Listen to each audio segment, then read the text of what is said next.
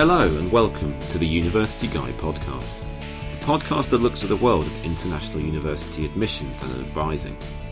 I'm David Hawkins. In this episode, I'm looking at the profession of international school college counselling and exploring the journey of two friends of mine who made the step from UK teacher into international advising. It's a journey I know only too well, having moved into this world from my former life as a history teacher when I moved to become the head of college and careers counselling at the International School of Brussels in 2014, before returning to the UK a few years afterwards. As a Brit, with my education having taken place solely in the UK, it was only when I was welcomed into the international school counselling community in the UK shout out to Joan Liu, John Riley, Anna Wright, and Kristen Driesen for that that I learned that helping students applying to university was something you could do full time as a profession. Attending my first international ACAC, or as it was then, OACAC conference at Marist College in New York, I then realised it was a job that could take you anywhere in the world.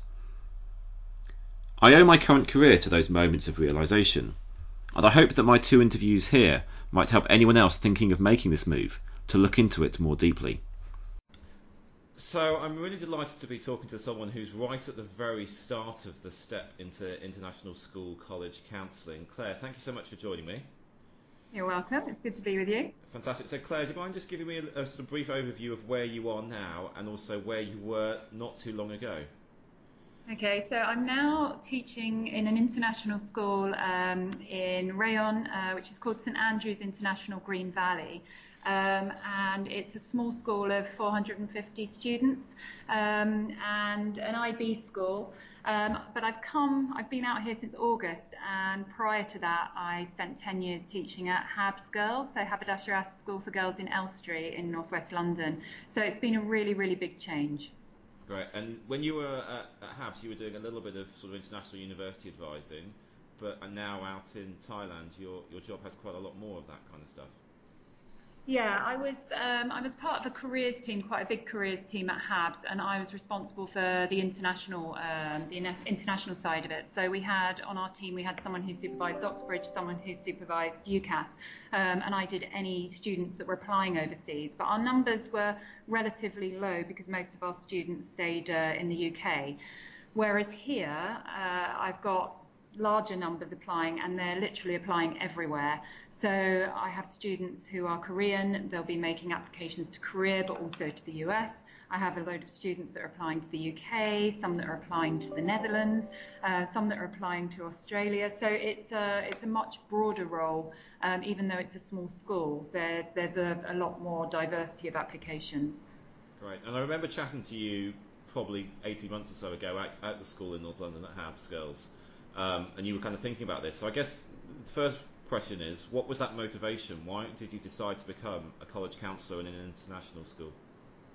Um, I guess partly it was partly led by by personal reasons that in terms of uh, family quality of life that we wanted to uh, move abroad and experience um, something different before our, our children grew up and flew the nest. Uh, but also from a career point of view, I was really enjoying doing international um, applications at HABS, but were limited with the locations that students were applying to and the numbers of students that were applying. So largely I had students applying to the US and to Canada, and I feel like I really, really grew my knowledge in that area and, and, and did as much as I could to develop um, in that area. And, and I suppose the next step career-wise was to learn how to do it in an international setting where you are not only sending them back to the UK, which is a completely different experience of UCAS than yeah. doing it from the UK, um, but also learning uh, how to deal with a number of different systems, uh, a number of different application systems, and just students with very different uh, international backgrounds. Great. So, so once you'd made that decision that okay, you and the family were going to look overseas, how did you go about finding a job? Um, well, we we had done it in the past. It wasn't um, a brand new thing. When I was pre-children in my 20s, I taught in Istanbul for three years, and I taught out in Southeast Asia for a couple of years as well. So um, I had gone home thinking I would probably stay home for four or five years and then go off again. And then 17 years later, with a mortgage and, and, and children and family responsibilities, um, I found myself in the UK. So it's always been at the back of my mind that I was going to go off again. Um, and I suppose the real challenge in looking is that if you're with a partner, is you're looking for two jobs and you're looking for that compatibility for both of you career-wise. Um, and so that that can control where you're looking and, and what comes up. We started looking by region really of where where in the world we wanted to be. Um, and then um, TES jobs started looking at what roles were coming up um, and trying to find trying to find um, jobs that would be you know compatible for Paul um, with his with his his particular sort of speciality and for me as well looking at careers. Um, and so yeah, started shortlisting that way. Great. And really began looking just before uh, just before Christmas. I suppose we were looking October, November. We started looking. Yeah. Uh, and because you had that expertise in the international applications, did that kind of widen the, the list of places you could look at? Oh, definitely, definitely. I think there's a real, uh, particularly if you're coming out from the UK um, and you've got a good experience of, of, the UK system and, and you've got experience of international um, applications too. I think um, I think you're quite in demand. I think it's a, a, a sort of skill set that people are really looking for. Yeah, my impression over the last couple of years, and indeed when I was was doing a similar kind of job to you're doing now, is that there is significant need for people who you know have UCAS as the kind of the, their strength area, particularly you know, people like you and I who've you know eat, slept, breathed UCAS applications but who can do US and Canada and then have the ability to pick up other things. You, you know, in the sort of networks that you're part of out in Thailand, do you find that more and more Brits are being involved in this area? Yeah, definitely, and I think there's um, definitely sort of respect on the part of parents that um, you know parents like in the same way people quite like if they're if they're sending students to America and you're organising a presentation, they like to hear an American uh, voice at the front presenting. You know, they they really like that that um, it's it's someone from the UK advising on UK universities. They like the fact that you've got that breadth of knowledge, and from an employer point of view, they were they were really really pleased that I um, I came to the school understanding not only the UK system really well, but the the US system, the Canadian system, and had some experience with Europe as well. That was really important. Great. So uh, you have jumped out of the, the, British system, you know, a full-on life in a in a school like Habs Girls, um, balancing the teaching, the university advising, all the other things, tutoring and extracurriculars and stuff, and now you're in a, in a school where you've got a different balance of responsibilities. What are those main differences between your old job and the new one? Um, there aren't. I suppose there, there isn't a, a, dramatic change in terms of in terms of balance. I'm still um, I still uh, teach some geography. I don't really want to, to give that up. That's a choice. I, I really really love my subject too, um, and I still do the same. I still do the same role in counselling wherever you do it. It's the same thing that you're sitting with students and trying to work through their needs. Um, I suppose the difference is that uh, there are, you know, smaller, small, it's a smaller cohort, smaller class sizes, um, and therefore I suppose the quality of time that you have in order to do it is more. Um, and I, I, think there's a, a, real a real need for it and a real appreciation of what you're bringing um, with your with your specialism here. Um, I think you're it's, in, in, in the UK, there's lots of lots of people doing careers, not necessarily international careers counselling, but there are, lots of careers advisors. Um, whereas here, there aren't so many available, and, and to be a good one, I think, is a really respected thing. So that feels quite different. Great. I mean, I would sort of reflect back on my journey leaving the UK and going internationally. I suddenly felt, rather than doing lots of jobs, okay-ish, I was suddenly doing one job and could focus on it and actually get better at it. And I think the model in, in lots of UK schools is that university advising is a tag on to many other things you, you do. And it was an eye opener to me to realise that actually this is a profession that, that lots of people do. Um, there are qualifications for it. Um, and actually, plenty of schools will employ someone, if, if, if not more than one person, and their only job is university advising. Yeah, yeah. Um, the other thing that's amazing out here is has been the, the professional development and the networking opportunities um, that I didn't really expect to exist on this scale. I mean, I've just been out to Hong Kong um, for five days, and, and I was with a team of um, other careers advisors from all different countries. I was the only one from Thailand. There were people from India, from Taiwan, from the Philippines, from Indonesia, and it was amazing to sit and talk about their experience within their schools and to hear about their qualifi- you know, their qualifications and their journeys to get there. And everyone's got a completely different journey to get there, but there are, you know, there's, there's so many people doing it, and it's it's very well respected and it's very well invested in, and um, there's some amazing professional professional development opportunities uh, with, you know, once once you are overseas. Great. So, so last question, you, and you hinted at this in, in the start that there was a big kind of personal motivation for, for lifestyle reasons. You know, how different is your lifestyle um, living in, in rural Thailand compared to living in North London? I'm, I'm leading the question there, but, but give us the honest truth. Well, no, it's it's very different. It's it's about as different as it gets, and I don't want um, I don't want this to be you know in any way critical of, of colleagues that are still doing the same thing um, back at Habs, you know, because um, it's a great place and, and I had a very good time there as well. But definitely, um, I mean, I, I, I leave school. It's amazing weather. I, I have a I have a pool. We have a a wonderful house. The, my my children are um, enjoying summertime right now when I know you guys have um, very cold weather on you, and um, and it's it's really good a good place to be. I'm driving home, I'm seeing mangoes and breadfruit and pineapples growing on the trees, um, and it's just good. It's it's great to suddenly be able to combine. You know my working life with um, with really having an adventure, and I, I do feel like it's an adventure. You know every weekend's different, and we're seeing a lot, and um, and connecting much more as a family. So I think it's been a really fantastic move for us. Great, fantastic. Well, it's glad to hear things are going so well. You know, one and a bit terms in, Claire. I hope the rest of the year continues to go so so well for you. Thank you so much. Claire's insight here is great, and to hear how quickly one can step into this world is really exciting.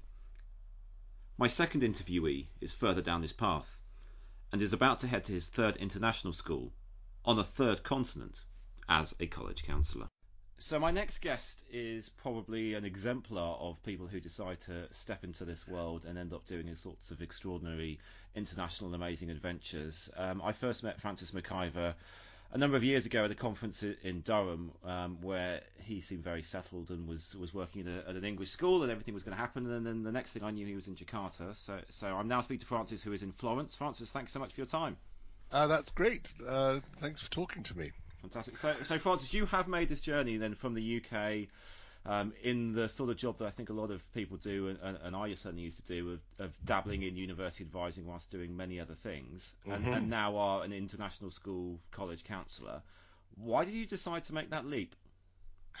Okay, well, I had been at Norwich School for 27 years, I think, and in my last year, I was Oxbridge coordinator and American University coordinator. I had about 45 students.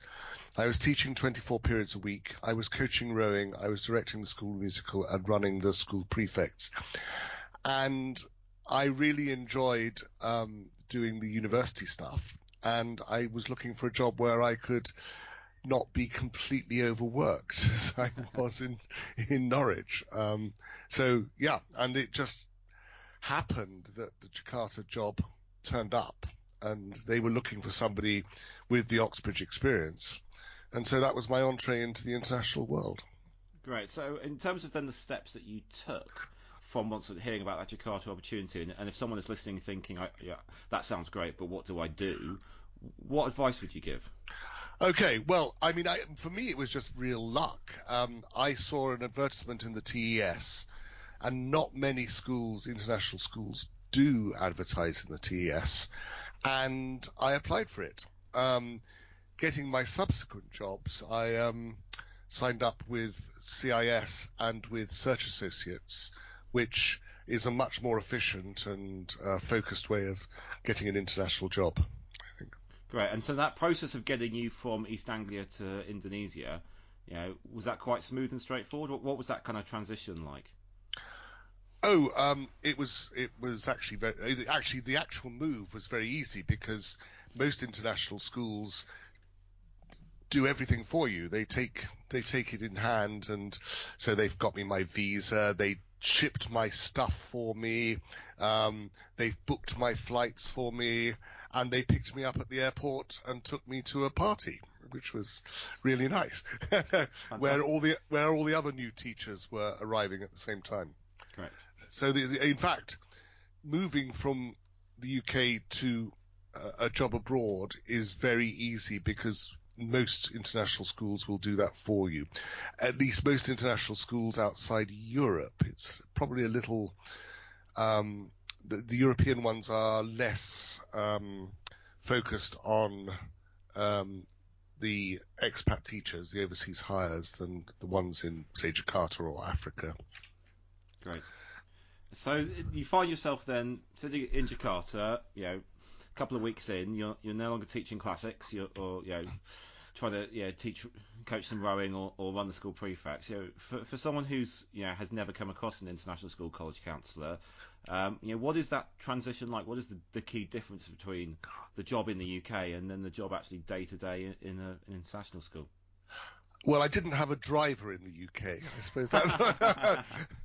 um, well, so I stopped um, most classroom contact with kids, uh, but you know, as a college counsellor, you arrive right at uh, um, the beginning of the university season. So I found myself, um, uh, you know, seeing a, a, new kid every half hour with their parents. Um, so I was in my office um, with huge lots of people coming to see me and trying to get used to um, not just dealing with um, the UK and a little bit of America, but you know, people going to Australia, people going to Hong Kong, people going to the Netherlands. So it was um, it was a very steep learning learning curve because I had to get um, uh, I had to become familiar with that very quickly. Um, but you know, that was there, there were other people around who I could ask questions from of, so that that wasn't too difficult. But yes, basically you stop you stop doing all the other stuff and you concentrate on college counselling, which was uh, in a way a great relief because um, I was feeling a little bit stretched in the in the UK system.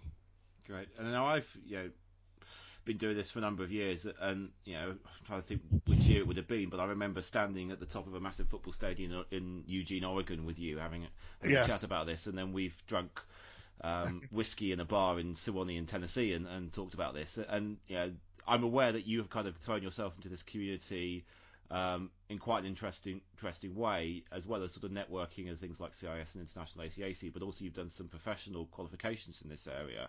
Yeah. Um, I, I, wonder what that journey's been like for you. Um, that's really interesting. I did the UCLA um, certificate in college counselling and then the Lehigh um, masters in counselling um, and they have been really important in moving my career on. So getting a job in a British school in Jakarta who were looking for an Oxbridge specialist was one thing. Moving to a school where I am now, where I am the comprehensive counsellor, is another thing. And moving to a, an American school that um, really was looking for somebody with a master's in counselling um, uh, was another. So I think it was quite important for me to do those qualifications in order to progress. I think. Yeah. And uh, they were very enjoyable. The uh, UCLA one you do entirely online. Um, the Lehigh one involves spending some time in Athens and some time in Pennsylvania. And also the other thing is it's another way of meeting lots of different counselors from all over the world. That's one of the nice things about being an international college counselor as opposed to being an international teacher is that you know so many people because you go to so many conferences, fly-ins, and and things like the UCLA certificate and um, the Lehigh Masters. So yeah, it's a great way of not just um, going to a new country, but you you get to visit lots of other places as well. So I've been on lots of fly-ins to America, to the Netherlands, um, and and other places. Yeah, it always seemed to me about this time last year, every single week you were in another country. it, was, it was Francis's globe-trotting adventures. That, that yes, I don't think that's strictly true, but I did do quite well last year. It must be said. Fantastic, and then and then um, the, you know, big news, which I think yeah, for, for those of us who see you as a classicist in, in the absolute perfect place in Florence, that you're off to Mozambique as as of August. I am indeed, yes. Um, the American International School of Mozambique in Maputo, um, which um, a lot of people are wondering why I'm doing such a thing. Well, it's a really interesting school in a really interesting place. And what's particularly interesting about it is that it's a real international school. A lot of international schools now are just catering for people in the home in the country who want an education in English. This one is um, in Maputo is catering for people from the embassies, the NGOs, the oil industry, and so on. So it's got people from all around the world applying to universities all around the world. So it's going to be really interesting. Um, and also, it's a beautiful country with lovely beaches and um, safaris, and um, and um, I think it's um, interesting because I, I, always thought, okay, I'm going to go to Italy because that's where I've always wanted to live. But actually, I discovered that what I really want to do is to go around the world doing college counselling. Um, so that's that's that's what I'm doing. There we go. And, and you, I'm sure you won't mind me saying, Francis, but you, you mentioned how long you've been at Norwich School, and, and you know, some of our mutual friends in here will know that actually you taught my um, some of my my my cousins. I did, um, yes. and have been, and so you um, find the nicest way of phrasing this. This this was a move you've decided to take, you know, probably to, towards the latter part of your career, um, and it's given you sort of opportunities uh, to do yeah. things that um, you know it's, it's yeah. not, not necessarily something that you do when you're 21 straight out of, of teacher training college that anyone can find these opportunities yeah absolutely i mean if i hadn't moved I would probably be retiring this year. But now I see myself uh, sort of going on for years because I'm doing something different, something interesting. Um, uh, I stayed at Norwich School for 27 years mainly because they kept giving me new and interesting things to do. And I got to the point where there was nothing else I wanted to do, so I thought I might as well try. But as I say, if I had not gone to Jakarta, I would probably be in my last five months, whereas now I'm going off to Africa for a few years to, and I don't feel at all uh, jaded. I, I, feel quite excited and um, uh, by the whole thing. So. Great stuff. So for anyone who's listening, who's who's you know, had that experience, as it's quite easy in a nice, nice boarding school to, to spend spend time there and find things, and, and your expertise is UCAS that there is huge demand for people with that level of experience at schools around the world, and it's a really mm. nice entree into this world. Yeah, and in fact, um, I moved to Jakarta because they were looking for somebody with the Oxbridge UCAS. I moved back to Italy because they were looking for somebody who'd also got more American experience. And I got the job in Mozambique because I've got European, American, Canadian. Uh, so I'm building up my experience as I go along. Opens up, um, opens things up for you. Fantastic. And everyone's waiting in three years' time for you to announce you're off to Quito or somewhere. yeah, well, we'll see. I don't, I don't, foresee, I don't foresee myself. Uh, South America, I haven't done yet, so it's. T- uh, I need to think about that. Absolutely, Francis. Thank you so much for your insight and your time today. And I think that the story that you tell is an inspiration to other people. That, um, that it's never too late to pursue these opportunities. I should say I, am quite jealous of the idea of being in Maputo. Great. Well, thank you for talking to me, David. It's been a pleasure. My thanks to Francis and to Claire for their time and experience. And hopefully, there are some tips and inspiration there to anyone seeking to make this move, or indeed who simply didn't know that this profession is out there. There are some more exciting University Guy episodes to come, so please do subscribe, follow, and review the podcast wherever you found this episode. Thanks for listening.